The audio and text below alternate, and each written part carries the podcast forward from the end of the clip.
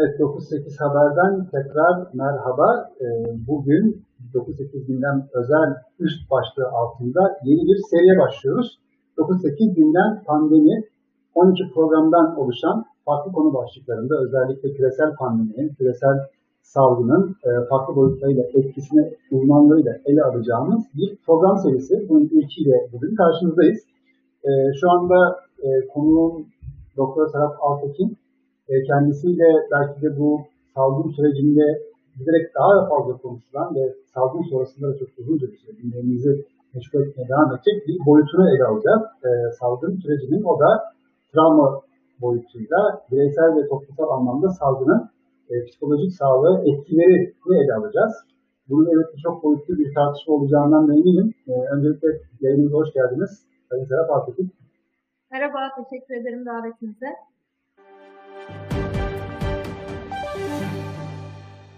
Ve Serap Altekin kendi alanında uzman bir isim. E, Türk Psikologlar Derneği'nin e, travma, afet ve kriz biriminin 10 yıl boyunca sorumluluğunu yaptı. E, yine 10 yıl boyunca e, önce başkan İstanbul Şube Başkan Yardımcısı olarak, daha sonra da İstanbul Şube Başkanı olarak aktif görev aldı ve 1999 Gölcük depreminden e, bugüne e, Türkiye'nin yaşadığı, bolca yaşadığı ne yazık ki pek çok e, travma e, da travma sürecinde aktif görev aldı. Son olarak da e, Kadir Has Üniversitesi'nin aynı zamanda öğretim görevlisi olarak e, ders veriyor.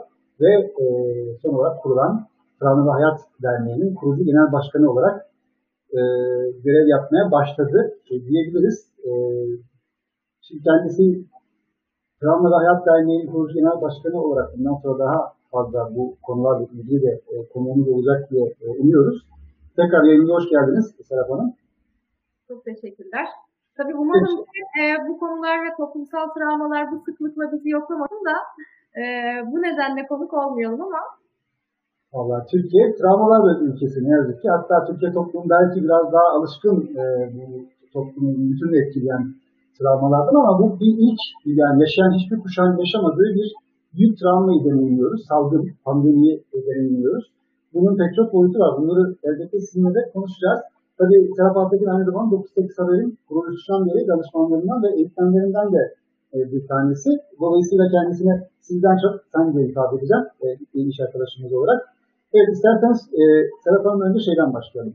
Travmanın genel tanımından başlayalım. Çünkü insanlar günlük hayatta travma kavramını çok sık kullanıyorlar. Travma deniyor, stres deniyor, depresyon deniyor. E, bilerek, dinleyerek, tanımlayarak, tanımlamayarak e, pek çok e, durumu aslında tanımlamak ve kullanılan bir kavram. Önce bu kavramı isterseniz hızlı bir açalım ki ondan sonra tartışmamız açısından daha anlaşılır olabilsin. Travma ne anlama geliyor? Stresten, depresyondan farkı nedir? Hı hı. E, travma e, genellikle öngörülmesi zor. Öngörülse bile kontrol edilmesi zor. Büyük hayat olaylarının karşısında e, yaşadığımız büyük korku, e, çaresizlik e, ve şok olma haliyle aslında yaşanan bir e, psikolojik e, tepkiler bütünü. E, travmatik olaylar karşısında hissettiğimiz şeyler en yoğun olarak korku, e, endişe, panik, çaresizlik ve şok olma hali. Çünkü travmatik olaylar günlük yaşam akışımızı ciddi anlamda e, sekteye uğratan, günlük akış içerisinde ciddi bir kırılma, bir çeşit yarılma yaratan büyüklükte olan hayat olayları.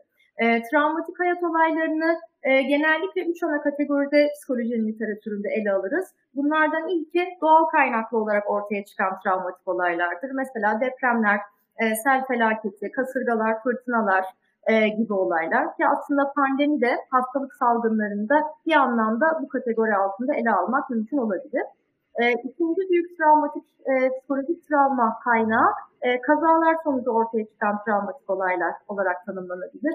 E, trafik kazaları, uçak kazaları, tren yolu kazaları, Türkiye'de de dünyada da sıkça karşılaştığımız e, iş kazaları, e, Türkiye'de Soma'da en büyüğünü yaşadığımız maden kazaları gibi.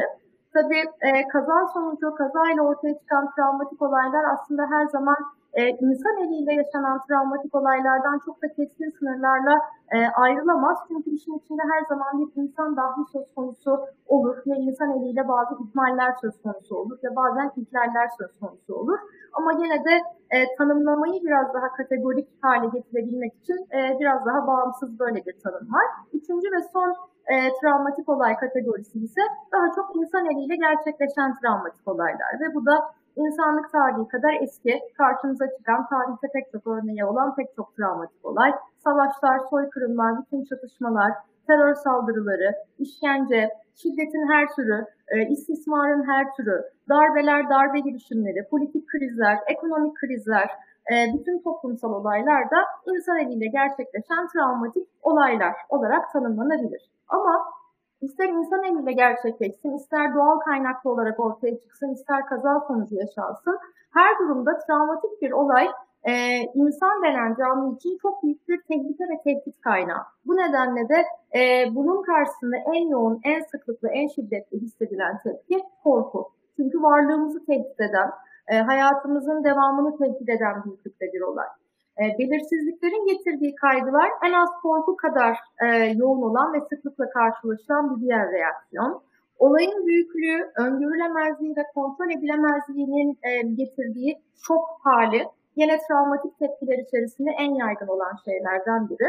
Ama bir travmayı genellikle bizim için en travmatik hale getiren şey tabii ki bize yaşattığı kayıplar, verdiği hasar, bazen fiziksel can kayıpları meydana geliyor, bazen maddi kayıplar meydana geliyor, bazen insanın bugünün, yarının, geleceğinin kaybı olan temsili kayıplar e, meydana getiriyor. Ama bütün bu kayıpların yanında ve çok ötesinde bizim için o travmatik deneyimleri en yaralayıcı, örteleyici, en derinlerde e, iz bırakan hale getiren, daha travmatik hale getiren şey e, bu travmatik deneyimlerin karşısındaki çaresizlik ve yalnızlık hali aslında. E, bir şiddetin karşısında mesela nefret söylemleri ve nefret suçlarının karşısında e, o ötekileştirmeye hedef olmak ve yalnız kalmak. Aile içinde bir enseste, bir çocuk cinsel istismarında veya kadına yönelik şiddette o sistemin içinde yalnız ve desteksiz kalmak mesela. O yalnızlık, o kapkaranlık halde korku ve dehşet duygularıyla beraber, çaresizlikle beraber o yalnızlığı yaşamak genellikle bir travmatik deneyimi e, insan için en e, yoğun, en ağır hale getiren e, şey oluyor.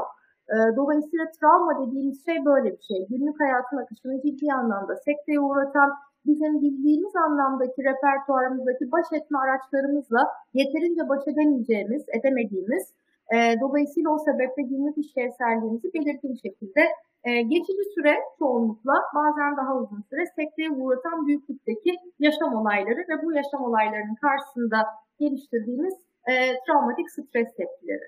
Buradan stresin ne olduğuna bir miktar bağlayayım mı? Yoksa bir bir Tabii tabii devam edin, devam edin. E, stres de yine günlük hayat içerisinde çok sıklıkla kullanılan ifadelerden bir tanesi. E, medikal anlamda çok sık kullanılıyor. Sebebi teşhis edilemeyen pek çok şey mesela günlük hayat stresine bağlanıyor. E, günlük hayatta birbirimizle konuşmalar içinde dahi bugün çok stresliyim, stresten şöyle olduğu gibi şeyleri, cümleleri çok kullanıyoruz. E, tam anlamıyla ne demek e, stres veya stresör? E, stresör dediğimiz şey yine herhangi bir stres kaynağı karşısında hissettiğimiz bütün fizyolojik, psikolojik tepkilerin bütünü aslında bizim için bir stres deneyimi.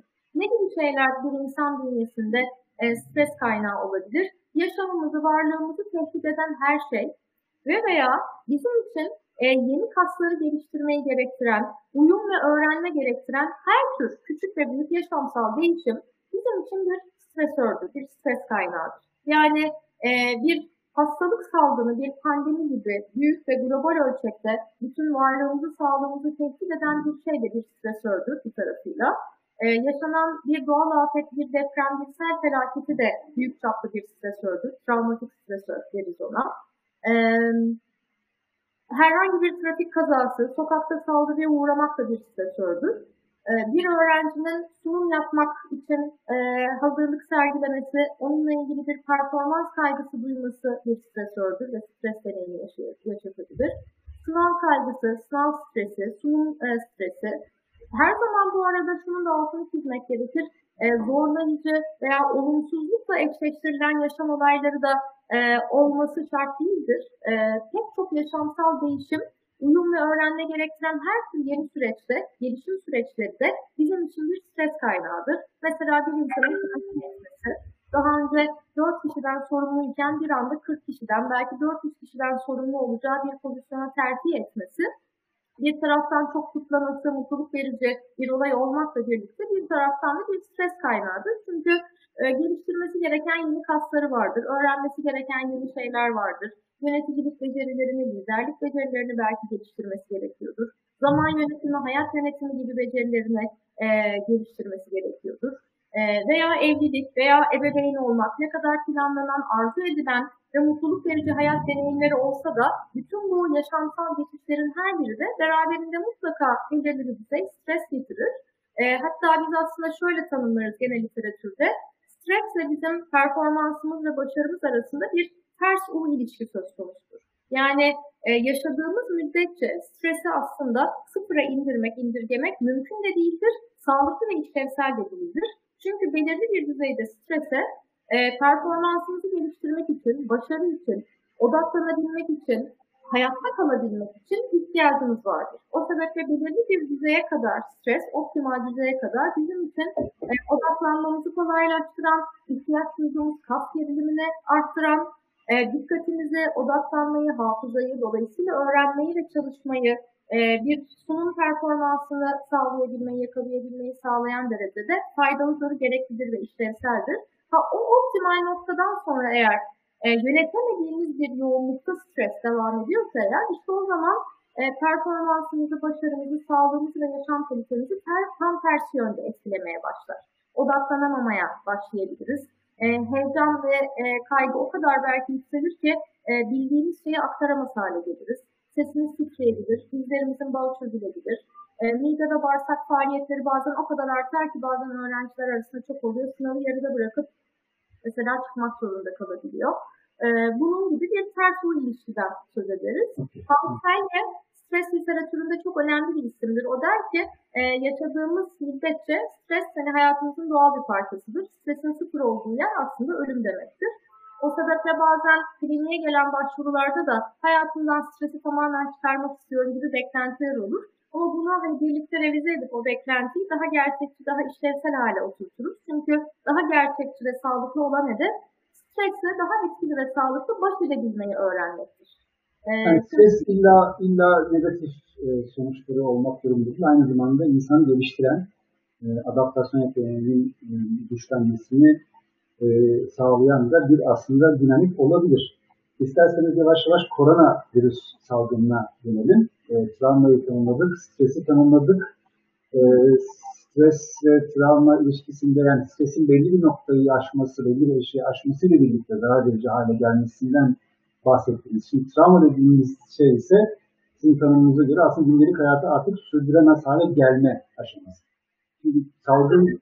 Kullanılan düzeyde belirgin derecede bir e, sekte oluşması, iştahta ciddi bozulmalar, uyku düzeninde ciddi bozulmalar, gözün önünden gitmeyen kareler, akıldan atılamayan kaygılı düşünceler mesela. E, milyonlarca, milyonlarca insan tarif ediyorsunuz şu anda. Hatta sadece Türkiye'de değil, milyarlardan bahsedebiliriz. Şu anda belki dünyada insanlığın e, çok farklı boyutlarıyla yaşadığı bir durum aslında travma olarak mümkün. E, çok insan tarihi açısından özel bir dönem değil ve yoğun bir travma dönemi yaşıyoruz. E, en son 100 yıl önce İspanyol gribi e, benzer bir e, sahip olduğu ifade edilmişti ama tabii o dönem Türkiye ve dünya bu kadar işlediği, bu kadar dijitalleşmiş, bu kadar iletişimin geliştiği, anlık saniyelik bütün gelişmelerin beraber yaşandığı bir noktada değildi. 50 milyondan fazla insan hayatını kaybetti. Şu anda da 1 milyonu e, geçti e, ve daha bir süre daha devam edeceği benziyor. Koronavirüs salgına dönersek, e, tek travmayı farklı boyutlarıyla tanımladınız. E, ama biz küresel salgının bu boyutuyla ilk defa yaşıyor, yaşayan kuşaklar.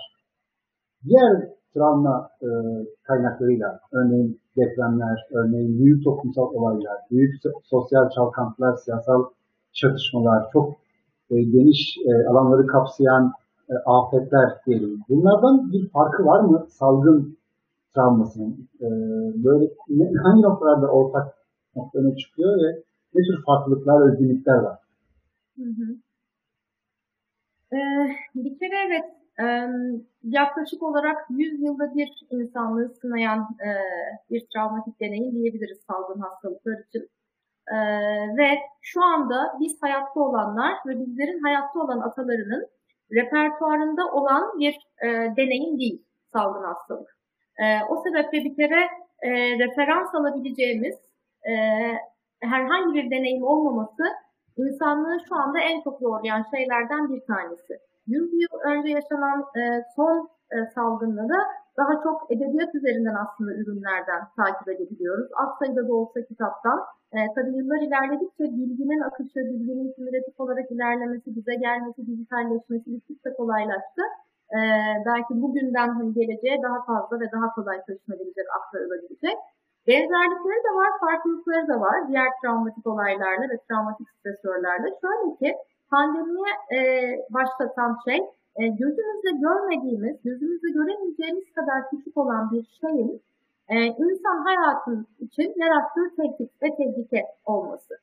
E, dolayısıyla deprem veya sel felaketi veya bir yangın veya bir kazada bazen çok gözümüzle o etkiyi gördüğümüz, işte depremin sarsıntısını hissettiğimiz, doğrudan merkezinde veya merkezinde yakın olmasak bile tanıklık edebildiğimiz daha somut bir şey oluşuyor gözümüzde.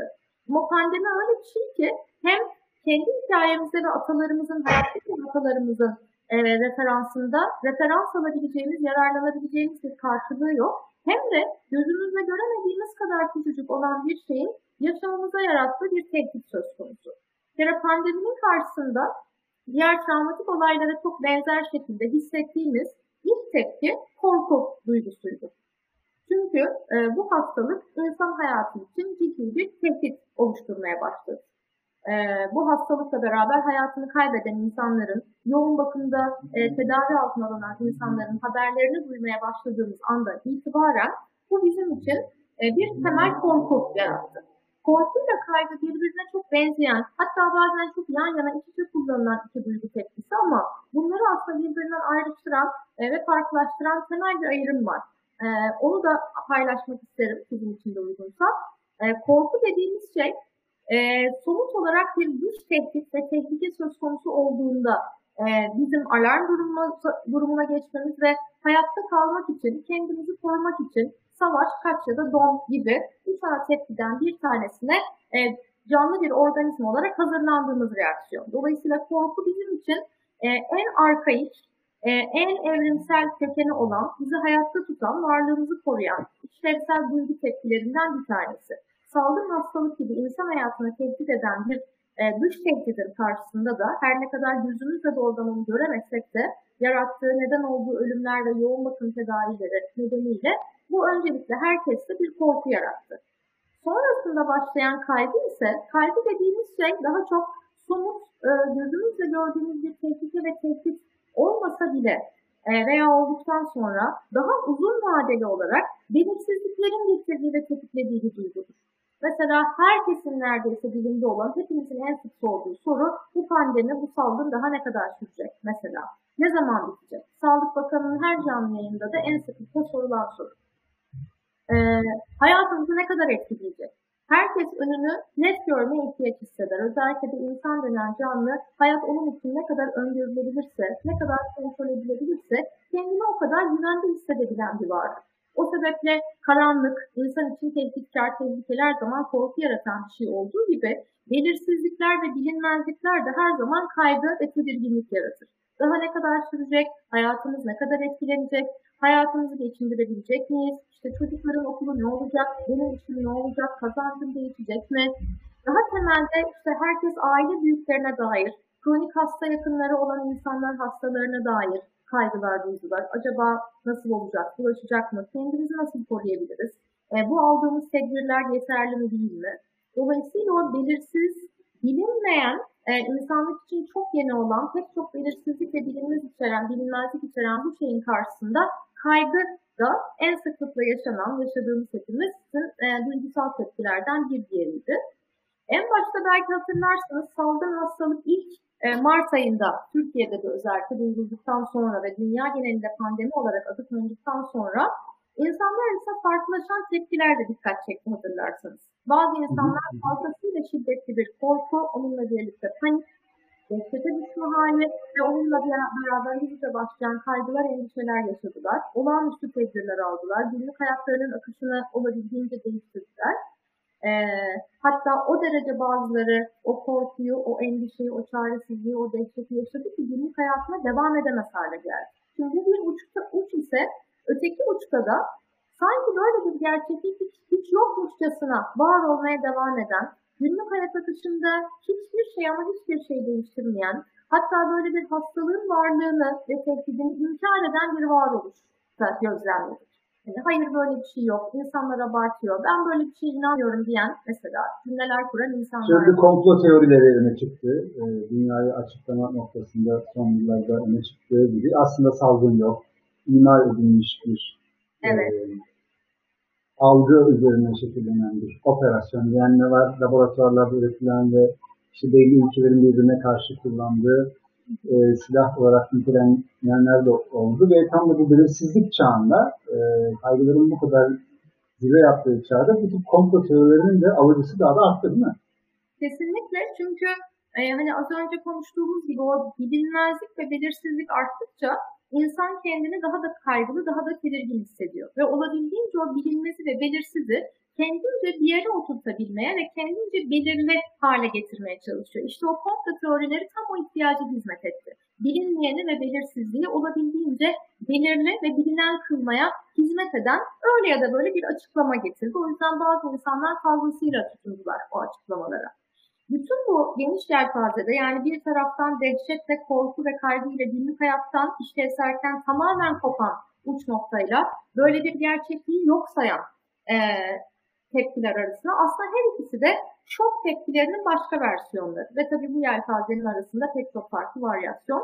Çünkü insanın herhangi bir e, özellikle böylesine zorlayıcı bir dış gerçeklik karşısında, herhangi bir stres kaynağı karşısında, herhangi bir travmatik olay, yeni bir durum karşısında uyumlanabilmesi belki bir zaman ve alana ihtiyaç duyan bir şey. O zaman ve alana e, kendimize tanıyana kadar da türlü varyasyonda şok tepkileri bazen verebiliyoruz. Bir uçta inkar etmek oluyor, öteki uçta bazen fazlasıyla panikleyerek tamamen dona kalmak olabiliyor. Herkesin uyumlanma hızı, uyumlanma sürecinin seyri farklı oldu. Ama zaman içinde e, bir uyumlanma süreci de toplumun en azından geneline bakacak olursak yavaş yavaş meydana geldi. Mesela bu gerçeklikle birlikte yaşamanın yavaş yavaş yollarını geliştirmeye başladı.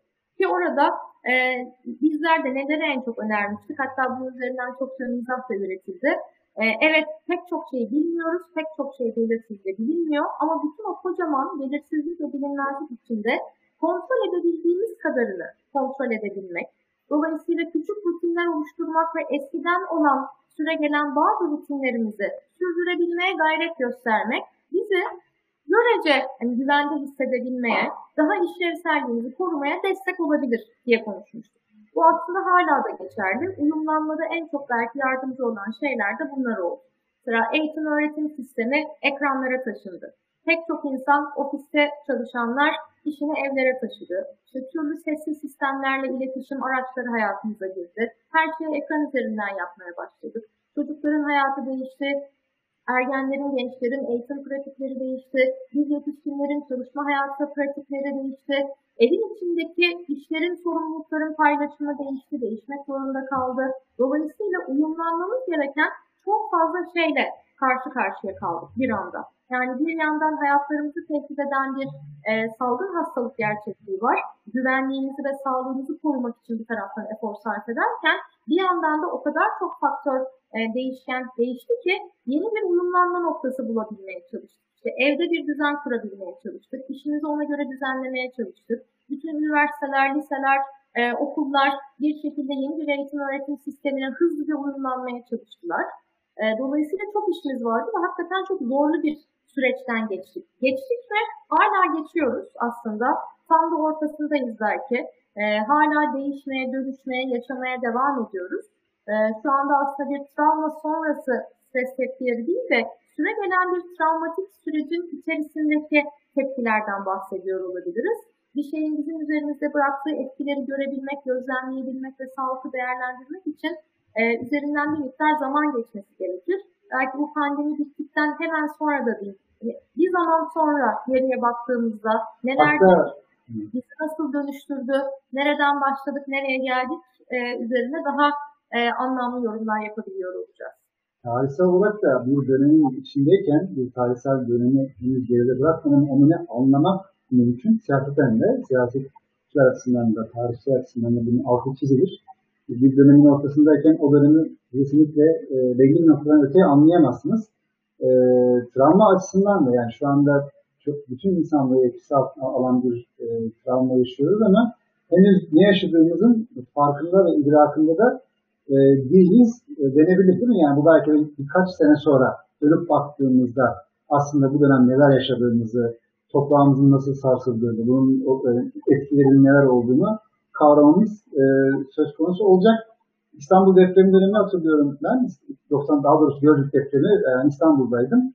E, o depremden hemen sonra e, öylesine bir etki altında olmuş, olmuştu bir toplum. Kendimi daha katarak söylüyorum. O dönem yaşadığımız travmayı, boyutlarını ancak bir sene sonra e, aslında o travmayı geride bıraktıktan sonra o dönem gündelik hayatımızı, insan ilişkilerimizin ne kadar etkilendiğini fark edebildik. Şu anda aslında farkında bile değil dönebilir değil mi? Yani şöyle belki bir kısmını tanımlayabiliyoruz, bir kısmını açıklayabiliyoruz, bir kısmının farkındayız. Ama elbette ki bir kısmı var ki zamanla göreceğiz. Çünkü hala tam ortasında ve içindeyiz. 99 depremine örnek verdiniz. Aslında Türkiye tarihinde e, bireysel ve e, toplumsal psikolojiyi değerlendirirken de çok önemli kırılma noktalarından, dönüm noktalarından bir tanesidir 99 Marmara depremi.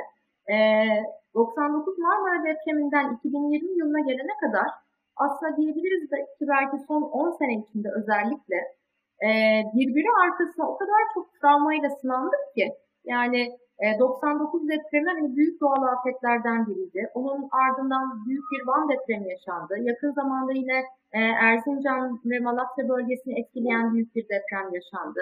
Antakya'daki sel felaketi, işte şu anda yaşanan büyük yangın, Soma maden faciası, e, uçak kazaları mesela Isparta'da işte İzmir'den İstanbul'a inen uçakta e, meydana gelen kaza ve özellikle de 2013'ten gezi protestolarından bu yana işte daha e, iki gün önce yıl dönümü olan 10 Ekim e, Türkiye'nin gelmiş geçmiş en büyük e, terör saldırısıydı. E, Suruç patlaması mesela, İstanbul'da meydana gelen, ardı arkasına meydana gelen pek çok terör eylemi, e, Stat'ta meydana gelen e, saldırı, e, Reyna saldırısı, darbe girişimi mesela, e, bunlar o kadar çok ardı arkasına ardı arkasına yaşandı ki yakın tarihimizde. E, daha bir tanesinin e, şokunu atlatamadan bir yenisi ekleniyordu. E, bir tanesindeki kayıpların yasını yaşayamadan, sindirip hazmedemeden bir yenisi bir yenisi daha ekleniyordu. Dolayısıyla pandemiyi de sadece aslında kendi süreci içinde değil, geçmişten bu yana gelen üzerimizdeki kümülatif etkilerle aslında bir bütün olarak değerlendirmek anlamlı. Yani hem bireysel hem toplumsal anlamda pek çok travmayla pek çok cephede savaştığımız, mücadele verdiğimiz bir dönem. Tabii bütün bunların arka planında bir de hani bu şekilde olan daha noktasal toplumsal travmaların dışında kadın cinayetleri yani o anti sayaç maalesef sürekli çalışmaya devam ediyor. Hiç gündemden düşmeyen bir konu. Kadına yönelik şiddet, LGBTİAQ bireylere yönelik olan ayrımcılık ve şiddet, e, çocuk istismarı, çocuk istismarının her türlü çocuk cinsel istismarı, çocuğun ekonomik istismarı, çocuk işçiliği, çocuk yaşta evlendirilmeler e, gibi pek çok konu e, işte gıdaların bozulması, hava kirliliği, e, küresel e, iklim krizi gibi e, mikroda ve makroda pek çok aslında travmatik stresörle aslında mücadele halindeyiz. Dolayısıyla gene iyi dayanıyoruz, iyi sağlığımızı, e, dengemizi koruyoruz gibi denilebilir bütün bunların ortasında. Üstelik bu pandemi koşullarında biraz önce saydığınız e, travma kaynakları daha da yoğunlaştı. Hem verilerle de sabit. E, evlere kapanma haliyle birlikte kadınlara yönelik artan şiddetin arttığı, çocuğa yönelik şiddet ve istisna vakalarının da arttığı bu dönemin bir başka verisi ki bunları da sonraki programlarda konuyla ilgili uzmanlarla birlikte e, bu ekranlarda ele al, alacağız. Şimdi genel boyutlarını konuştuk, e, toplumsal boyutlarını konuştuk, tarihsel boyutlarını konuştuk, farklılıklarını, özgürlüklerini e, vurguladık. Peki e, daha somutlamak gerekirse bu pandemi süreci insanlarda bireysel anlamda ya da daha küçük ölçekli topluluklar, aileden başlayarak ne tür tepkileri tetikledi en yaygın haliyle? Ortak insan deneyiminden biraz evvel söz ettik. Yani bütün bunların karşısında ilk ve en otomatik reaksiyonlarımız e, korku, e, onunla beraber bir şok olma hali, e, belirsizliklerle beraber başlayan ve hala devam eden e, kaygılar, endişeler hali. bütün bunların günlük hayatımızda yarattığı sekteler ve bozulmalar. Mesela en yaygın karşılaştığımız tepkiler ve e, stres tepkilerinin dışa vurumu insanların uykuları çokça bozuldu böyle bir süreçte Mart ayından bu yana. Bir kere işin eve taşınmasıyla beraber e, nerede iş saatleri ve iş hayatı bitiyor, nerede özel hayat başlıyor çok iç içe geçmeye başladı. E, bazı insanların işin tabiatı evde çalışmaya daha uygundu. Buna uygundu ve bu geçiş yapılabildi. Ama milyonlarca insan e, her gün kalkıp en az iki tane, üç tane toplu taşıma aracına binip işine gitmeye devam etmek durumunda kaldı. Dolayısıyla şunun altını çizmeyi çok önemsiyorum. Pandemi evet belki dünya içinde milyonlarca, belki milyarlarca insanın karşı karşıya kaldığı bir tehdit ve bunun karşısında bir taraftan ortaklaşıyoruz.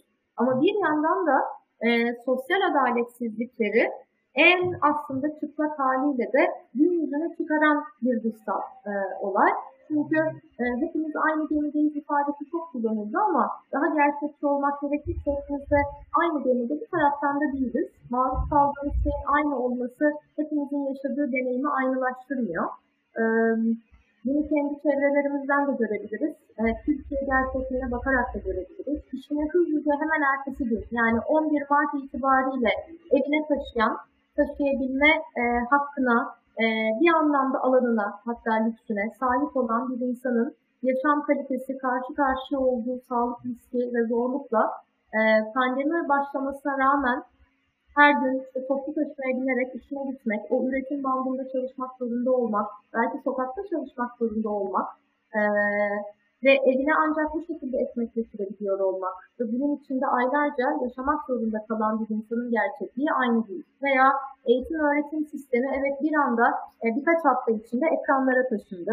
E, devlet okulları e, işte EBA TV üzerinden yayın yapmaya, çocuklara, gençlere ulaşmaya başladı. Özel okullar ise, vakıf okulları ise bir şekilde kendi e, teknik e, sistemlerini, dijital sistemlerini, platformlarını devreye soktular. Ama yine bu gerçeklik de her hanede aynı şekilde yaşam, yaşanmadı. İki ya da üç odalı bir evde işte bir evin bir ya da iki çocuğu bazen kişi başına düşen rahatlıkla bir bilgisayarın, bir akıllı cihazın, her odada bir televizyonun olduğu, rahat erişilebilir bir internet kaynağının, kablosuz internet ağının olduğu yine bir ev hayatıyla e, küçük tek göz bir odada altı kardeşin artı aile büyüklerinin bir arada yaşadığı bir hayatta bütün çocukların o eğitim öğretim olanağına ulaşması, ulaşamaması, e, bazı kasabalarda, bazı köylerde internet bağlantısının olmayışı, internet bağlantısının oraya gelmesinin haftalar, aylar alması gibi gerçekliklerle de karşı karşıya kaldık. Dolayısıyla e, her zaman hani böyle bir takım öneriler e, sorulurken veya ne yaşanıyor, ne yaşıyoruz diye sorulurken e, bir yandan ortaklaşan insan deneyimleri elbette var ama bir yandan unutmamamız gerekir ki her birimizin kendi gerçekliğine göre mikroda ve makroda yaşadığımız farklı farklı gerçeklikler de var ve orada çok geniş bir varyasyon var. Bundan dolayı da herkes için uygun bir reçete oluşturabilmek de hani bunları yapın, bunları yapın, bunları yapmayın hani diyebilmek çok kolay değil. Herkesin gerçekliği çok farklı. Tam da işte bu. Belki oradan hani toplumsal etkilerden e, söz ederken oraya gireriz. Bu sosyal adaletsizliğin ve bu varyasyonun yarattığı ciddi bir e, kızgınlık ve öfke de doğal olarak yükselmeye başladı.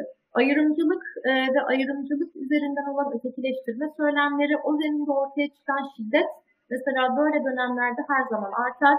Ki hatırlarsanız pandemi sürecinin başından itibaren özellikle de ilk aylarda medyada, sosyal medyada, sokakta, günlük hayatta yine o ayrımcı bir e, öfke, kızgınlık ve bunların yöneldiği şiddet ve da arttığını hep birlikte gözlemledik. Yani dolayısıyla burada geniş bir varyasyon olduğunu göz önünde bulundurmak lazım. Biz ne yaşıyoruz üzerinde düşünürken. Ama pek çok insanı az çok ortak etkileyen e, tepkiler işte uykulardaki bozulma, iştahtaki bozulma, e, iş hayatıyla e, ev hayatının sınırlarının birbirine karışması, bütün hayatın bir anda evin içine taşınmasıyla beraber var olan bütün ilişkisel problemlerin ve hane içi problemlerin iyice gün yüzüne çıkması. Mesela toplumsal cinsiyet eşitsizliğini çok tırmandıran bir zemin oldu. Ee, özellikle böyle bir süreçte kadınlar bir yandan çalışırken bir yandan evdeki bütün işte domestik işleri yürütmeye çalışmak, bir yandan çocukların eğitimine, öğretimine eşlik etmek gibi görev sorumluluklarla işlerle çok baş başa kaldıklarını ifade ettiler. Dolayısıyla toplumsal cinsiyet eşitliği yönünde attığımız 3-5 adım varsa bir miktar geri adım atılmış gibi oldu. Yine bedeli erkeklere kıyasla kadınların daha fazla ödediği, daha fazla yıprandığı bir dönem olduğunu gözlemledik.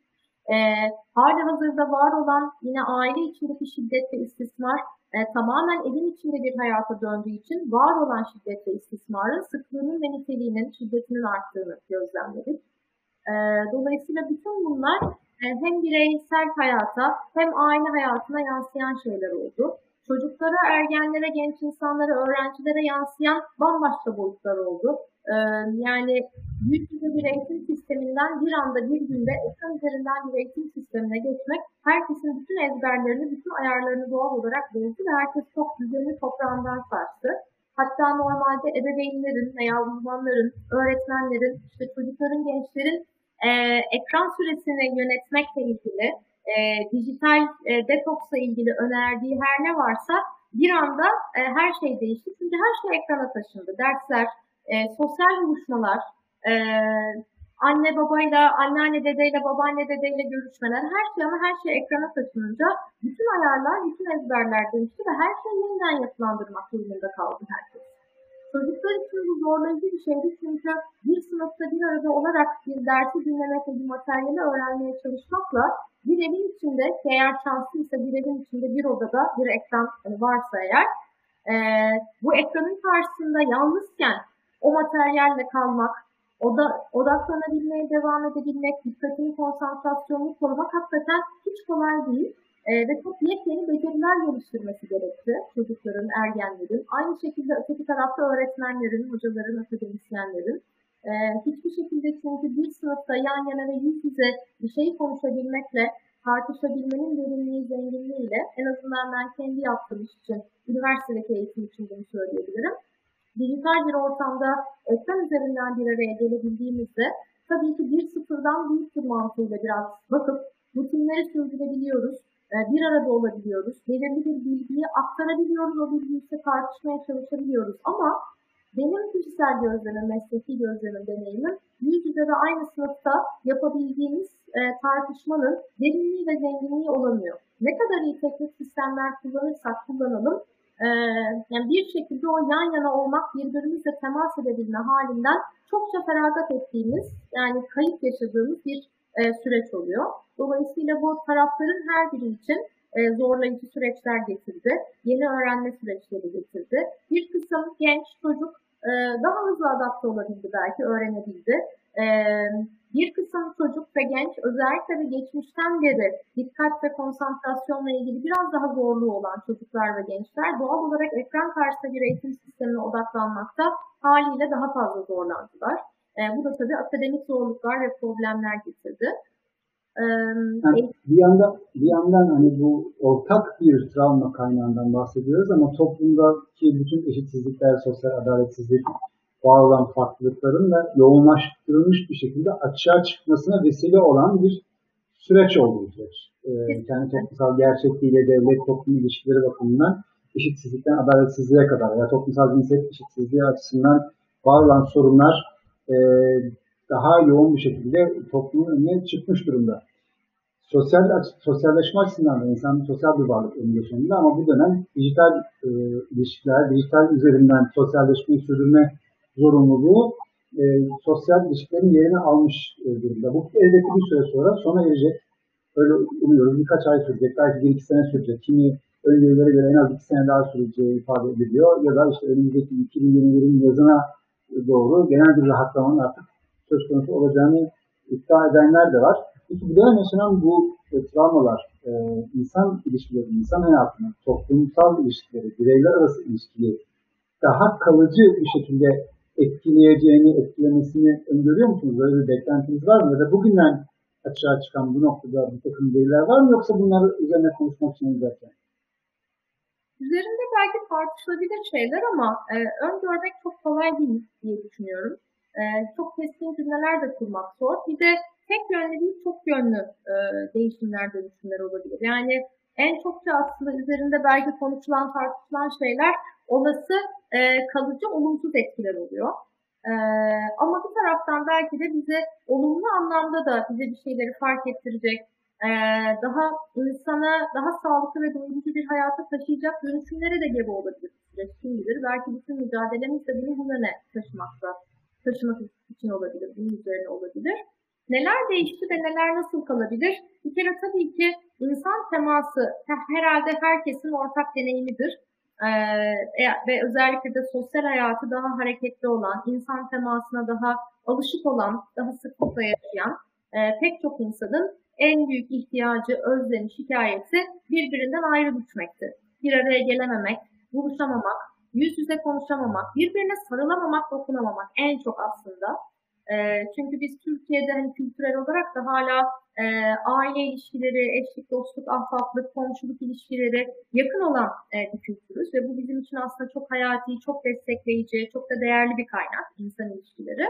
E, ve pandemi bize en çok bu anlamda ayrı gayrı düşürdü e, ve en çok bunun özlemini duyuyoruz. E, bunun özlemiyle baş edebilmek için işte nasıl çözümler üretebilmeye gayret edildi? Ekran üzerinden buluşmalar. Ee, yine bir sıfırdan büyüktür mantığıyla bakarsak hiç temas edememek, hiç konuşamamak, görüşememek yerine en azından bazı dijital araçların bu imkanların yardımıyla birbirimizi bir şekilde görebilmek, karşılıklı ekranda karşılıklı da olsa kahve içebilmek, sohbet edebilmek, bazen bir oyun oynayıp ortaklaşabilmek ekran üstünden. Bu gibi yol ve yöntemlerle o yalnızlığımızı kırmaya, insan temasımızı ve sosyal temasımızı e, sürdürebilmenin türlü yollarını bulmaya gayret ettik. Bunlar anlamlı ve faydalı da çabalar oldu. E, bir taraftan insanlar hani nasıl başa çıkacaklar meselesini daha sonra konuşacağız. Yani önerilerimizi de e, alacağız ama ondan önce bir de şunu sormak istiyorum. Hani koronavirüs salgını karşısında bütün devletler, dünyanın en etkili güçlü devletlerinden tutalım Türkiye'ye kadar bir sınav verdiler. Özellikle sağlık sistemleri bir sınav verdi. E, Türkiye'de bu açıdan e, çok da tartışılan, pratiklere ev sahipliği yapmış bir ülke ve iktidar söz konusu. E, verilerin paylaşımından tutalım ve sağlık sisteminin bu sürece hazır olmaması meselesine kadar farklı boyutlarda tartışılıyor. Vaka sayıları, test sayıları, işte ölüm e, sayısı, ölüm oranları, bunun dağılımı, e, işte alınan tedbirler, bu tedbirlerin yerinde olup olmaması meselesi, işte ekonominin devam etmesi vesaire bunlar konuşuluyor. İşin psikolojik e, sağlık boyutu çok çok konuşuluyor ama e, şu, bugünden bakıp şöyle değerlendirdiğimizde yani sağlık sistemi açısından diyelim, yani genel devlet açısından söyleyelim, ülke açısından söyleyelim. Bu sürece, bu sürecin yarattığı travmalarla başa çıkma açısından, e, psikolojik sağlık açısından Türkiye toplumu, iktidarı bu sürece hazır mıydı? Hani psikologlar açısından e, psikolog, psikologik mesleğinin bu mesleğin daha da önem kazandığı dönem oldu elbette bu. Tarih Türkiye'de, bütün dünyada. Yani cevap değerlendirdiğimizde e, başa çıkabildi mi e, Türkiye iktidar olarak, devlet olarak bu noktada bu yine yeterli önemi verebildi mi yoksa çok bireysel ya da işte bir takım sivil toplum örgütlerinin çabalarına mı kaldı? Hmm. Yani var olan tabloya bakıp baktığımız zaman özellikle sağlık çalışanlarının perspektifinden baktığımızda veya tamamen bir e, vatandaş gözüyle baktığımızda verilere ve doğru bilgiye ne kadar erişebiliyoruz üzerinden değerlendirdiğimizde e, bu açılardan çok iyi bir sınav vermemiş olduğu söylenilebilir. Çünkü yine kendi alanım üzerinden e, yanıtlamam e, sağlıklı olur. Belirsizlikler ve bilinmeyenler insanda en çok kaygı e, tepkisine sebep olur diye konuştuk ya en stres verici veya stresi en çok tırmandıran şeylerden biri o bilinmeyenler ve belirsizliklerin karşısında duyduğumuz kaygı. İşte tam da bu sebeple o bilinmeyenleri ve o belirsizlikleri ne kadar özellikle de e, otorite figürleri ki devlet insanın gözünde, vatandaşın gözünde bir otoritedir. E, ve insan devlete, devletine bir şekilde güvenebilmeye ihtiyaç hisseder e, adaleti, e, adaletin olduğu bir yerde, güvenliğin olabildiği bir yerde bizim de ancak bireyler, bireyler olarak psikolojik sağlığımızı koruyabilmemiz, e, psikolojik sağlığımız açısından daha dengeli yaşayabilmemiz, daha sağlıklı ve işlevselliğimizi koruyabilmemiz mümkün olur. İşte tam orada doğru bilgiye e, erişebilmek konusunda yaşanan sıkıntı, var olan kaygıları ve güvensizlikleri daha da daha da arttırdı. Ve bir insanda e, kaygı duygusunun üstüne güvensizlikle yaşadığı zaman o tedirginlikler, kaygılar, e, zaten somut olarak var olan korkular, endişeler iyice artar. E, güvensizliğin olduğu yerde, tedirginliğin olduğu yerde kızgınlık ve öfke artar. Kızgınlığın, öfkenin arttığı, güvensizliğin, tedirginliğin olduğu yerde de şiddetin ve saldırganlığın, ötekileştirmelerin daha fazla yaygınlaştığını görüyoruz. Sokakta, medyada, sosyal medyada, günlük hayatta, insanların hayatında. Ve Türkiye'de çokça da böyle oldu başından beri. Mesela o ayrımcılık ve ötekileştirme söylemleri e, ve davranışları bir dönem mesela işte Çinlilere yöneldi. Bir dönem işte yurt dışına giden gelen herkese yöneldi. E, bir dönem Türkiye'de yaşayan veya yurt dışından gelen işte ekspatlara, yabancılara yöneldi. Sonra bir dönem oldu çocuklara, ergenlere, gençlere o kızgınlık, öfke ve ötekileştirme yöneldi. Yani siz semptom taşımıyorsunuz, hasta olmuyorsunuz ama hastalığı taşıyorsunuz e, üzerinden. Bir dönem yaşı ileri olan büyüklere yöneldi o kızgınlık, öfke ve ötekileştirme. Ee, sonra e, ve bu sanki şey gibi aslında o uyumlanma süreçlerinde o şokun ve yoğun duyguların bir parçasıdır aslında o. İnsan e, baş edemediği yoğunlukta bir şok, korku, kaygı, isyan, kızgınlık ve öfke olduğunda elinde ateşten bir top varmış gibi hisseder ve ateşten topun yakıcılığına dayanılmaz olduğu için o ateşten topu sürekli bir yere atmaya, birilerini suçlamaya ihtiyaç hisseder. İşte o hani ötekileştirme de biraz aslında o ihtiyaçtan temel alan bir şeydir. Bir dönemde e, aslında dıştan gelen şey de insanları yeterince güvende hissettiremediği için yani o bilgi ve haber akışı sağlıklı ve şeffaf bir şekilde olabilseydi insanların güvende hissedebilmesine biraz daha hizmet edebilirdi. E, şeffaflık o bilgi ve haber akışı yeterli düzeyde olamayınca insanların hala hazırda zaten var olan kaygısını, kızgınlığını, tedirginliğini, öfkesini daha da arttırdı. Bu da biraz daha e, bu sürecin zorlu yaşanmasına sebep oldu. Böyle toplumsal, böylesi toplumsal e, travmalar döneminde, yine deprem dönemini de hatırlayabiliriz. Bu koronavirüs salgını sürecinde de daha yoğunlaştırılmış halde yaşıyor insanlık aslında. Gibi e, denebilir herhalde. E, öne çıkan yansımalardan bir tanesi, örneğin boşanmaların artması bir yandan söz konusu, bir yandan da evliliklerin bir dalga haline aldığını da gözlemlemek mümkün.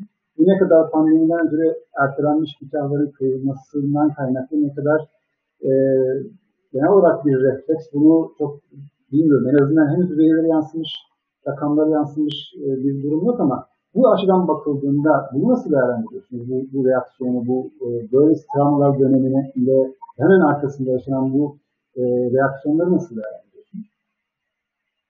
İnsan ve insan hayatı söz konusu olduğunda hiçbir zaman böyle A noktasından B noktasına doğrusal giden, basite indirgenmiş neden sonuç ilişkileri e, yeterli olmaz hiçbir şey dolayısıyla hiçbir sonucu tek bir nedene bağlayarak açıklayamayız. Yani dolayısıyla pandemi de evet hepimiz için, bütün insanlık için, e, toplumlar için son derece zorlayıcı, e, sarsıcı bir yaşamsal deneyim. E, çok büyük bir stres kaynağı. Fakat tek başına bir şeye sebep olması değil de bir şeyleri, var olan bir şeyleri katalize etmesi, hızlandırması belki olarak tanımlanabilir. Mesela nasıl ki aile içindeki istismar, ensest, şiddet, e, veya toplumsal cinsiyet eşitsizliği konuları var olanı daha da alevlendirdi, arttırdı diyorsak aynı şekilde aslında aile içindeki veya ilişkilerdeki çatışmaları, kurumların içindeki, sistemlerin içindeki zaten var olan çatışmaları daha görünür hale belki getirdi.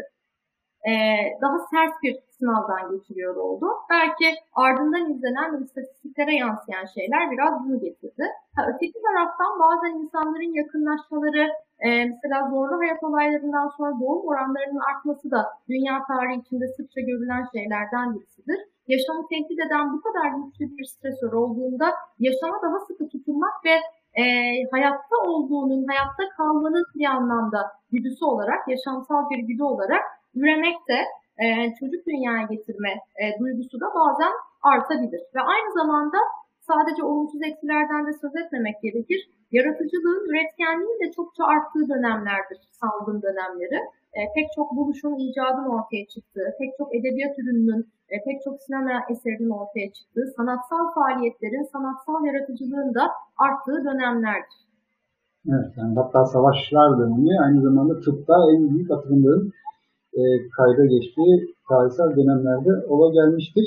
Psikologlar açısından biraz daha ele alalım, meslek açısından biraz daha ele alalım. Hani e, mesleğin daha öne çıktığını görüyoruz bu dönemde. Hatta belki de sonrasında, salgın süreci sonrasında daha da fazla önem e, kazanacak. Pek çok yeni araştırma alanı da söz konusu olacak.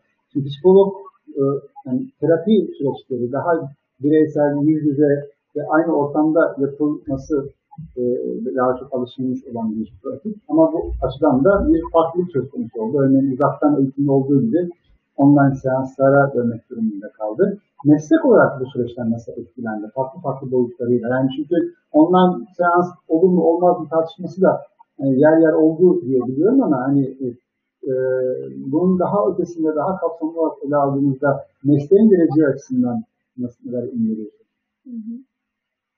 E, aslında e, Türkiye tarihinde, Türkiye'nin psikoloji tarihinde 99 Marmara depremi en büyük kırılma noktalarından biriydi. Türkiye'de psikologların ne iş yaptığının daha bilinir ve görünür olması, psikologlara psikoterapi için başvurunun biraz daha kolaylaşması, insanların daha rahat etmesi açısından. 99 depreminden sonra pek çok yaşanan e, bireysel ve toplumsal travmadan sonra da e, bu daha görünür hale geldi. E, depremlerden, afetlerden sonra, kazalardan sonra e, özellikle Türk Psikologlar Derneği, Türkiye Psikiyatri Derneği işbirliğinde hatırlarsınız pek çok e, kamuoyu açıklaması ve bilgilendirmeler de paylaştık. Psikoeğitimsel bilgilendirmeler. Yani travma ne demektir? Travmatik bir olay insanlarda nasıl tepkiler oluşturur? Travmatik bir olay karşısında e, verdiğimiz tepkiler neden ve nasıl anormal bir duruma verilen normal tepkiler yelpazesine tanımlanır? Ne kadarı normaldir? Ne olduğu zaman e, bir profesyonel yardıma başvurmak daha faydalı olur? E, medyada çalışan arkadaşlarla çok ee, son yıllar içinde özellikle son 20 yılda işbirliğimiz yine arttı. Kadına şiddet haberleri, kadına cinayeti haberleri, çocuk istismarı haberleri, intihar haberlerini veya işte terör, patlama, savaş ve çalışma haberlerini nasıl vermek, nasıl bir dilde, nasıl bir bağlamda vermek daha sağlıklıdır toplumsal değişime, dönüşüme daha sağlıklı bir katkı sağlar. Nasıl verdiğinizde toplumsal cinsiyet eşitsizliğine e, yeniden de yeniden üretmiş olursunuz kadına şiddeti farkında olmadan meşrulaştırmış olursunuz. İntiharı farkında olmadan e, özendirmiş olursunuz. Üzerine son 20 yılda e, medya çalışanlarıyla, gazetecilerle, editörlerle, aktivistlerle, sivil toplum örgütleriyle işbirliğimizde sıkça arttı. Bu anlamda son 20 yıl evet pek çok belki hani bir coğrafyada e, travmatik deneyim yaşandı. E, ama bir taraftan da birlikte üreterek de o yola devam ettik ve üreterek e, çıkıyoruz. Pandemi sürecinde de evet e, daha önceki toplumsal travmalarda olduğu gibi bunda da e, biraz daha gene görünür oldu. E, insanların ihtiyacı arttı. Bize çok sorulan şeylerden biri doğru. Fakat ihtiyacı arttığı oranda insanlar başvuramadılar. Çünkü az önce konuştuğumuz kaygıları bir düşünecek olursak insanlar çok temel anlamda bir e, yaşam kaygısına girdiler. Hayatlarını geçindirebilmekle ilgili kaygılara girdiler. Bazı insanlar günlük olarak çalışıp hayatlarını günlük olarak geçindiriyor. Bazı insanlar işlerini tamamen kaybetti. Bazı insanlar ücretsiz izne çıkarıldı. Bazı insanların iş yerleri iflas etti, kapandı, ara verdi. Ee, bazı kişilerin maaşları azaltıldı. Dolayısıyla e, böylesine bir dış gerçeklikte yaşanırken e, herkes hayatta kalmanın, hayatını bir şekilde sürdürebilmenin mücadelesine girerken her ne kadar e, psikososyal destek ihtiyacı, psikolojik destek ihtiyacı artsa da her zaman bunu önceliklendirebilecek ve adım atabilecek, o hizmeti alabilecek bir imkanı bulamadılar ve bulamıyorlar. Bir de Türkiye'de malum hala e, psikoterapi hizmetleri sigorta kapsamında yer almıyor. E, o nedenle de e, başvurmak ve bu hizmetten yararlanmak herkes için çok kolay olmuyor. E, sorduğunuz soruda bu işe yani psikoterapi süreçlerinin ekran üzerinden sürdürülmesi yani online sistemlere geçilmesi de vardı. Bu aslında pandemi sürecinden çok önce e, başlayan bir uygulamaydı ve bir tartışmaydı. E, yurt dışında yaşamaya başlayan insanlar için, Türkiye'de bulunan ekspatlar için, işte kronik bir hastalığı olduğu için evden çıkamayan insanlar için e, artık bu tür araçlar yani görüntülü görüşmeyi uzaktan e, sürdürebilen araçlar geleneksel olmayan psikoterapi ortamları çerçevesinde e, Türk Psikologlar Derneği'nin de Türkiye Psikiyatri Derneği'nin de e, etik kodunda, etik yönetmeliğinde yer alan ve çerçevesi tanımlanan uygulamalar. Akan suları tersine akatamayız. Sonuçta dünyanın aktığı ve evrildiği bir yer varken e, her meslek ve her uygulamada değişmek ve dönüşmek durumunda elbette ki. Dolayısıyla pandemiden çok önce de online e, psikoterapi hizmetleri veya psikolojik destek hizmetlerinin online verilmesi tartışılan ve çerçevesi tanımlanmaya başlanan bir süreçteydi. Ha, elbette ki pandemiyle birlikte bu yatsınamaz bir ihtiyaç oldu ve hepimiz için bunu sürdürebilmenin bir noktada tek yolu oldu. Bir süre askıya alındı, ondan sonra yavaş yavaş ekran üzerine taşınmaya başlandı. Ee, bunun çerçevesine dair bir bilgi aktarmamı ister misiniz? Sorunuz kapsamında yoksa... Ee, o belki vakit kalırsa girebiliriz ama hani biraz önce psikoterapi sağlık sigortası kapsamında değil hala dediniz. O kısım e, önemli bence. E, bu süreç aynı zamanda e, psikoterapinin e, hızla genel sağlık sigortası kapsamına alınmasının ne kadar yakıcı bir ihtiyaç olduğunu da herhalde altını çizdi. E, bir meslek yasası talebi de var psikologların. Bu noktada da bir belirsizlik hala e, söz konusu sanıyorum. İsterseniz ona ilişkin de e, özellikle koronavirüs salgını sürecinde bu mesele ne kadar yakıcı hale geldiğine ilişkin birkaç e, cümle kuralım. Yani bir yandan bu kadar önem kazanmış, öne çıkmaya başlamış bir meslek olmasına rağmen Türkiye'de bir meslek yasası da söz konusu değil değil mi? Evet maalesef. Yani belki pek çok izleyici, takipçi için şaşırtıcı olabilir ama Türkiye'de hala tabi bulunduğumuz bir meslek yasası yok. E, bu da e, bizlerin hakkının dışında ve ötesinde aslında hizmet alan insanların hakkını korumakta ve gözetmekte e, çok önemli e, boşluklar yaratıyor.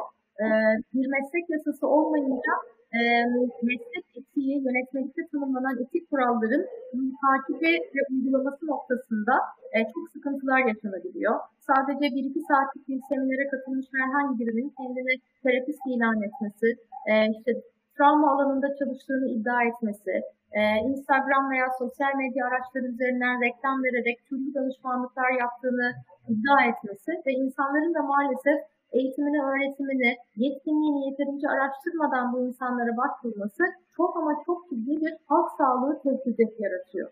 O nedenle e, bize düşen şeyler var, meslek yasası konusunda e, sisteme düşen şeyler var ama bununla birlikte belki yapılabilir ve kontrol edilebilir en somut şeylerden biri hizmet alacağı insanı herkesin iyi araştırması çok önemli bir bireysel sorumluluk. E, bu alanda hizmet verebilmesi için bir insanın 4 yıllık psikoloji temel eğitimi üzerine klinik psikoloji yüksek lisansını yani uzmanlık eğitimini tamamlaması gerekir. Ee, ve veya eğer psikiyatristse tıp eğitimi üzerine psikiyatri uzmanlığını tamamlaması gerekir. Ee, lütfen insanlar hizmet aldıkları kişinin eğitim ve öğretimlerinin nerede olduğunu, nereden aldıklarını, diplomalarını, yetkinliklerini e, araştırsınlar. Bu hasta hakları açısından da hakları olan bir şey. Yani eğitimi, öğretimini ve yetkinliğini sormak ve sorgulamak talebeyi çok arttığı dönem psikologlara yönelik. Dolayısıyla buna bir karşılık bir arz da artış söz konusu ama sağlıksız bir e, noktayı da besleyebiliyor. Altını çizdiniz. E, yardım alman, almak önemli ama kimden yardım e, almak üzere olduğumuzu, kimlerden destek istediğimiz noktasında da e, sadece kendilerini nasıl sundukları değil, onları araştırmak, nereden eğitim aldıklarını öğrenmek de önemli. E, yasa olmaması da bu süreci çok bireysel bir sorumluluk haline getiriyor e, elbette. Peki e, sağlıkçı açısından hani sağlık sistemini tartıştık. Koronavirüs salgını e, özellikle sağlık sistemini büyük ölçüde büyük bir sınava tabi tuttu ve Türkiye'de de e, on binlerce sağlık emekçisi insanüstü bir gayretle yüzlerce e, meslektaşını e, kaybederek hayatlarının ayrılmasına rağmen insanüstü bir eforla e, büyük bir mücadele e, veriyor ve elbette toplumun yavaş yaşadığı travmaların yanı sıra bunu çok daha yoğunlaştırılmış haliyle en önce cephede savaşan asker gibi belki en ileri noktada bu sorunla yüzleşiyor. E, işin e, psikolojik boyutlarıyla, travma boyutlarıyla da e, daha fazla yüzleşiyor. Aylarca ailelerini göremediler, e, ailelerinden tecrit yaşam sürdürmek durumunda kaldılar, mesai saatleri belirsiz oldu, Sürekli ölümle burun burun yaşadılar. Sürekli insanların yer yer onlarca insanın neredeyse her gün hayatını kaybettiğine tanık olmak durumunda kaldılar ve bu belirsiz bir süre buna maruz kaldılar ve maruz kalmaya da devam ediyorlar. Sağlıkçı açısından, e, çünkü bu anlara e, bazı çalışmalar yaptınız e, salgın sürecinde. Sağlıkçılarla birlikte çalıştınız, çalışmaya devam ediyorsunuz sağlık evet. emekçileriyle. Bu çerçevede e, neler yaşandı Türkiye'de ve neler yapılır? Ee, evet, bütün sağlık alanının emekçileri üzerindeki e, yük e, en fazla olan yük onlarda. Dolayısıyla hepsinin aslında şu anda e, veya çok büyük bir çoğunluğunun ciddi bir tükenmişlik içinde olduğu veya tükenmişlik riskiyle karşı karşıya olduğunu söyleyebiliriz. Ee, üzerlerindeki yorgunluk, yıpranma ve tükenmişlik kaynakları da çok yönlü. Bir kere e, hiç olmadığı kadar aynı doğal afetler döneminde e, veya toplumsal travmalar zamanında mesela patlamanın olduğu yerde işte Soma Maden faciası Manisa'da işte Erzincan e, Malatya depreminde o bölgede e, hani bölgesel olarak bu yaşandı. Şu anda pandemi koşullarında Türkiye'nin hemen hemen her yerinde özellikle yoğun bakım çalışanları, dahiliyeciler, e, göğüs hastalıkları, hastalıkları e, uzmanları, kulak burun boğaz e, uzmanları ve bütün sağlık personeli, sağlık çalışanları, aile hekimleri e, ve hepsi inanılmaz bir yoğunluk içinde, inanılmaz bir yorgunlukla yeterince mola veremeden ve dinlenemeden çalışıyorlar. Evet haftalarca bazen aylarca ailelerini göremediler, evlerine giremediler, çocuklarına bir şey taşımamak için, evdeki aile büyüklerini riske etmemek için, bazen bir nöbet ve öteki nöbet arasında daha fazla uyuyabilmek için, yolda vakit ve enerji kaybetmemek için, bazen hastanenin bir köşesinde sedyede kıvrıldılar, bazen onlar için tahsis edilen açılan en yakın otelde konakladılar. Ama bunu hani bir gün, üç gün, beş gün değil, sayılı gün değil, haftalarca, aylarca bu şekilde yaşamaya devam etmek, üstelik sadece yaşam koşulları da değil, inanılmaz bir ekipman, yani sadece e, bir maske takmaktan bile milyonlarca insan şikayet ediyor. Hani buradan ölçü düşebiliriz. E, sağlık çalışanları sadece maske değil, e, yani çok daha e, sıkı bir maske, işte siperlik, bütün elbiseler üstüne giyilen bir koruma ve bütün gün saatler boyunca, bütün mesai saatleri boyunca bunun içinde kalıyorlar. Bu sebeple ellerini yıkamaktan veya eldiven işlerinde elleri yara oluyor, ayakları bacakları yara oluyor e, yüzlerinde türlü e, dışa vurumlar ortaya çıkıyor. Pek çok bu sebeple başlayan sağlık sorunları tetiklenebiliyor. E, maskelerin izlerinden e, yüzleri, gözlerin altı mosmor hale gelebiliyor. E, terleme, hani onun içindeki konforsuzluk ve rahatsızlığı zaten saymıyorum bile.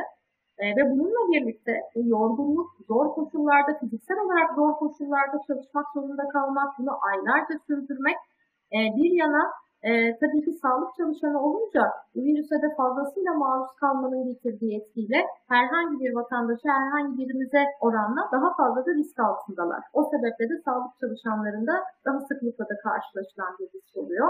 Bazen bir meslektaşlarını, bir çalışma arkadaşlarını mesela e, teşhisiyle karşı karşıya kalmak, e, iki gün önce birlikte çalıştıkları, nöbet tuttukları, şakalaştıkları arkadaşın, arkadaşlarının yoğun bakımda olduğunu e, görmek, hayatını kaybettiğini haber almak ve bunu yaşamak o kadar zorlayıcı ki bazen yaslarını yaşayabilecek bir zaman ve alan bile bulamıyorlar. Çünkü inanılmaz bir yoğunluk var. Hele ki yaz döneminin sonundan itibaren yeniden vaka sayılarının artışıyla beraber yani yazın alınan bir miktar nefes sayı varsa o da zaten fazlasıyla e, gerilemiş durumda.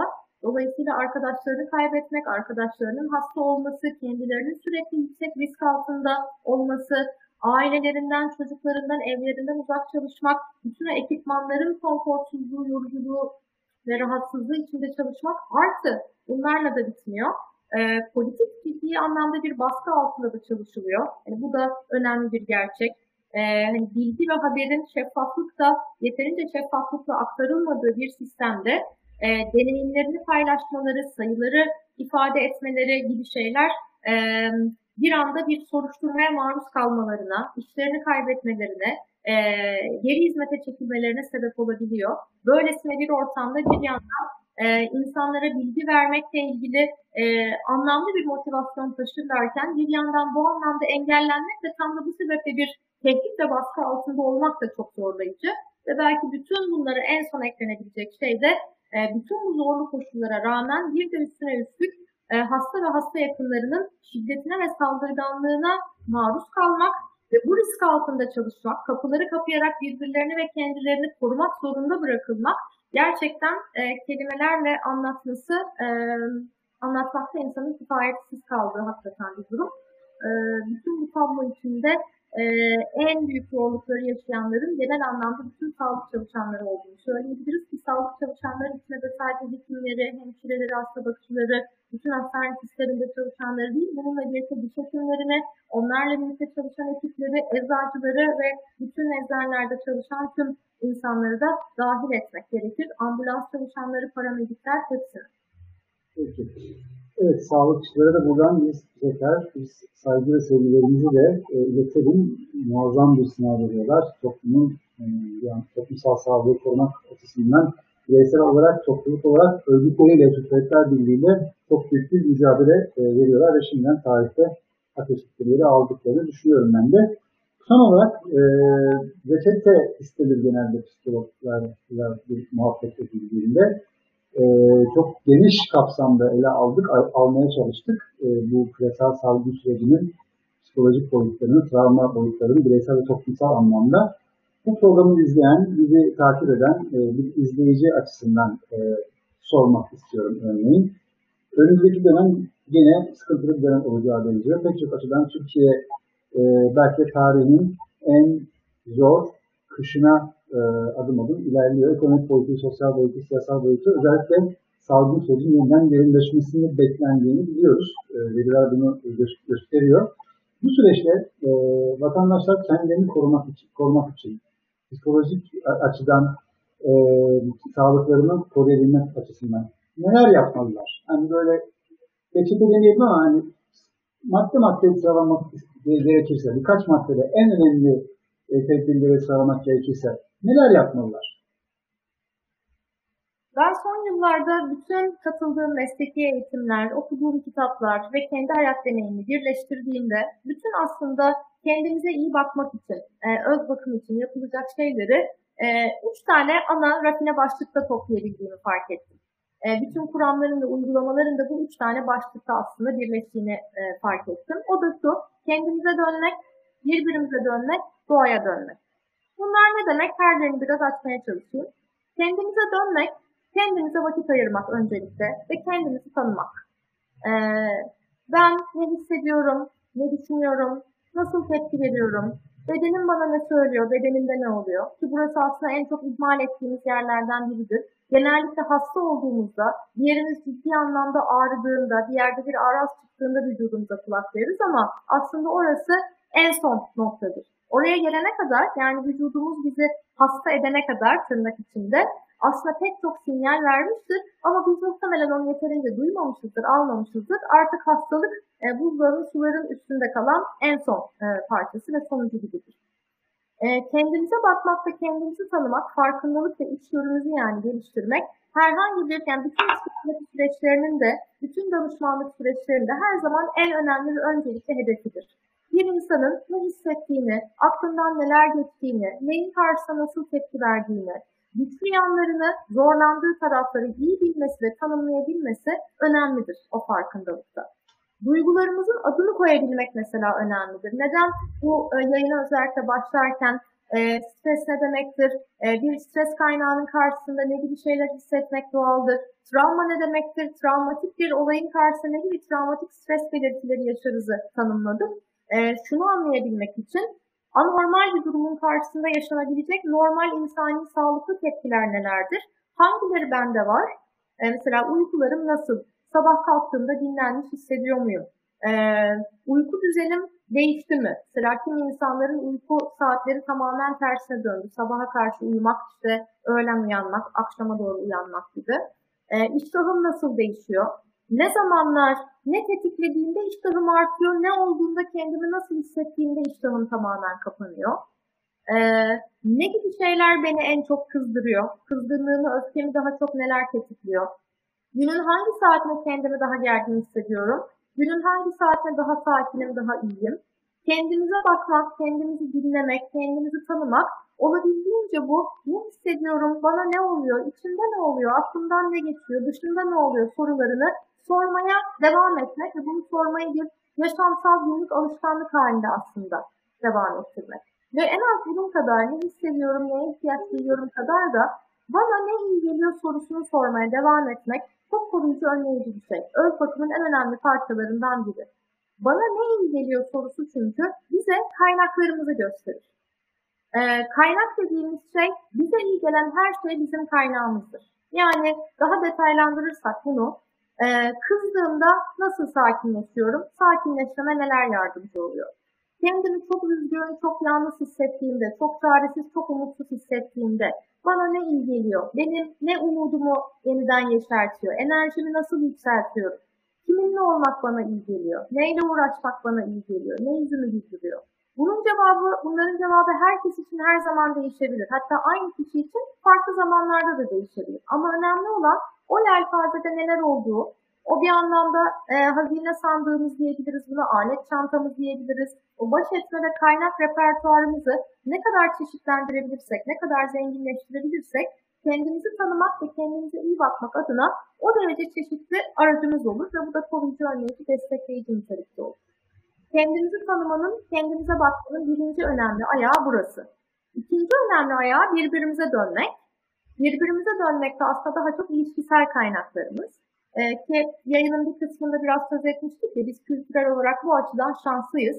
Ee, aile ilişkileri, komşuluk ilişkileri, arkadaşlık, dostluk ilişkileri bizde hala çok canlıdır ve çok destekleyicidir, çok kıymetlidir. Ee, ilişkilere biraz daha dönmek. Hele ki böyle zorlayıcı dönemlerde geçmişte de yaşadık. Darbe girişimi, herhangi bir patlamanın hemen ardından, o toplumsal travmanın ardından yaşanan tedirginlik, pandemi süreci. Böyle dönemlerde hani bir sözümüz de vardır ya insan insanın avusunu alır derler. Ee, gerçekten insanla insan teması, insan sesi, e, göz göze daha çok bakmak, birbirimizin halini hattını gerçekten daha çok sormak, birbirimizi daha çok arayıp sormak. Bütün bunlar o insan teması ve birbirimize dönmek e, anlamına gelir. Ve e, özellikle de bir kitap da önerebilirim. Çay etkisi e, Susan Pinker'ın kitabı. Say etkisi kitabında e, yakın ilişkilerin, özellikle de gerçek, samimi, karşılıklı paylaşıma dayanan yakın ilişkilerin insan ortalama ömrünü nasıl uzattığı, insanın yaşam kalitesini nasıl arttırdığı, insanın bağışıklık sistemini nasıl güçlendirdiğini ve hatta bizi somut anlamda bu sebeple hastalıklara karşı da nasıl koruyucu önleyici olduğunu anlatır. E, psikolojik sağlığımız ve sağlamlığımız açısından da çok değerli bir kaynaktır. E, tabii ki burada söz edilen insan etkileşimi sosyal medyadaki birbirimizle etkileşimimiz değil. Yani yayınladığınız bir şeyi kaç insanın beğendiği, kaç insanın paylaştığı değil. Gerçek anlamda insan paylaşımı. Yani canınız sıkkın olduğunda aradığınız ve kahve içtiğiniz kimler var? E, modunuz çok düşük olduğunda buluşmanın size iyi geldiği, birlikte gülüp kahkaha attığınız kimler var? Yanında öylece dakikalarca veya saatlerce sessizce oturabildiğiniz, yanında kıvrılıp uyuyabildiğiniz kimler var mesela? Bir tek yaptığınız, yemek yaptığınız kiminle, hangi komşunuzla paylaşırsınız?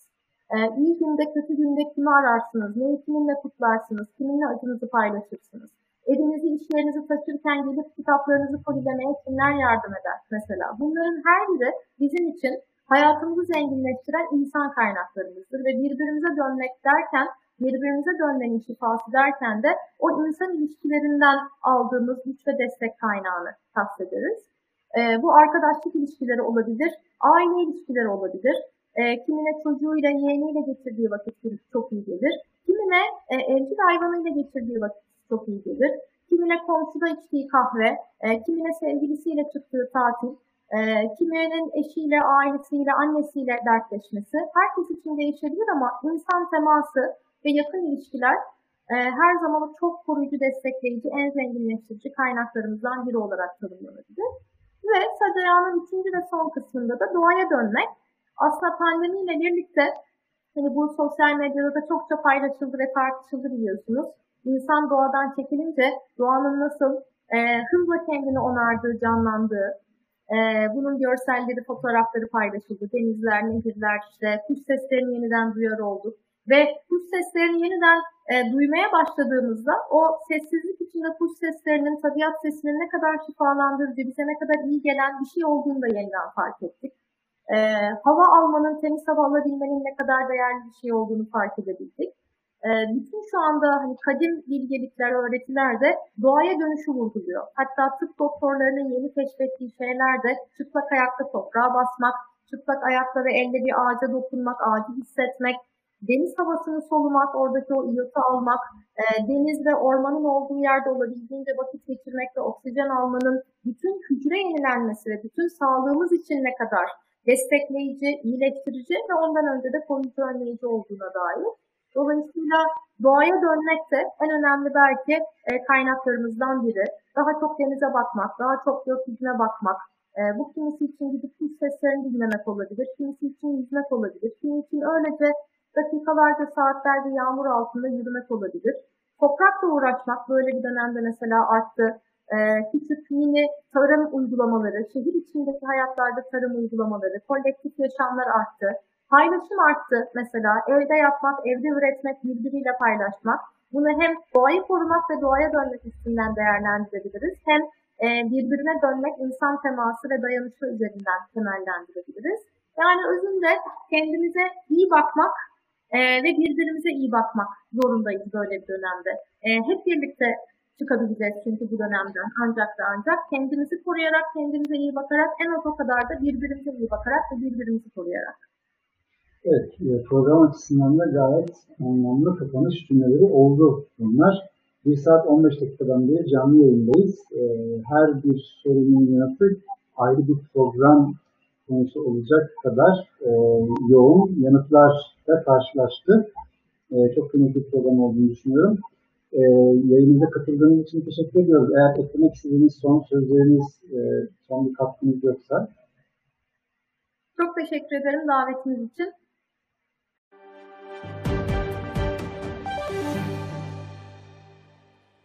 Evet, e, klinik psikolog doktor Serap Altekin e, pandemi e, canlı yayın serisinin ilkinin konuğuydu. Kendisiyle e, koronavirüs salgınının e, toplumsal ve bireysel anlamda psikolojik etkilerini, travmatik etkilerini ve bundan başa çıkma yöntemlerini, öz bakım yöntemlerini konuştuk. Tarihsel boyutuyla, toplumsal boyutuyla, e, aileden tek tek bireylere kadar, iş hayatından, sosyal adaletsizlik boyutuna, meslek boyutuna, sağlık ve kadar geniş bir e, sohbet oldu. Kendisine e, katıldığı için e, teşekkür ediyoruz. E, ve bugünkü programımızı da sonuna geldik. Bir sonraki e, programımızda tekrar birlikte olmak üzere diyelim. Hoşçakalın.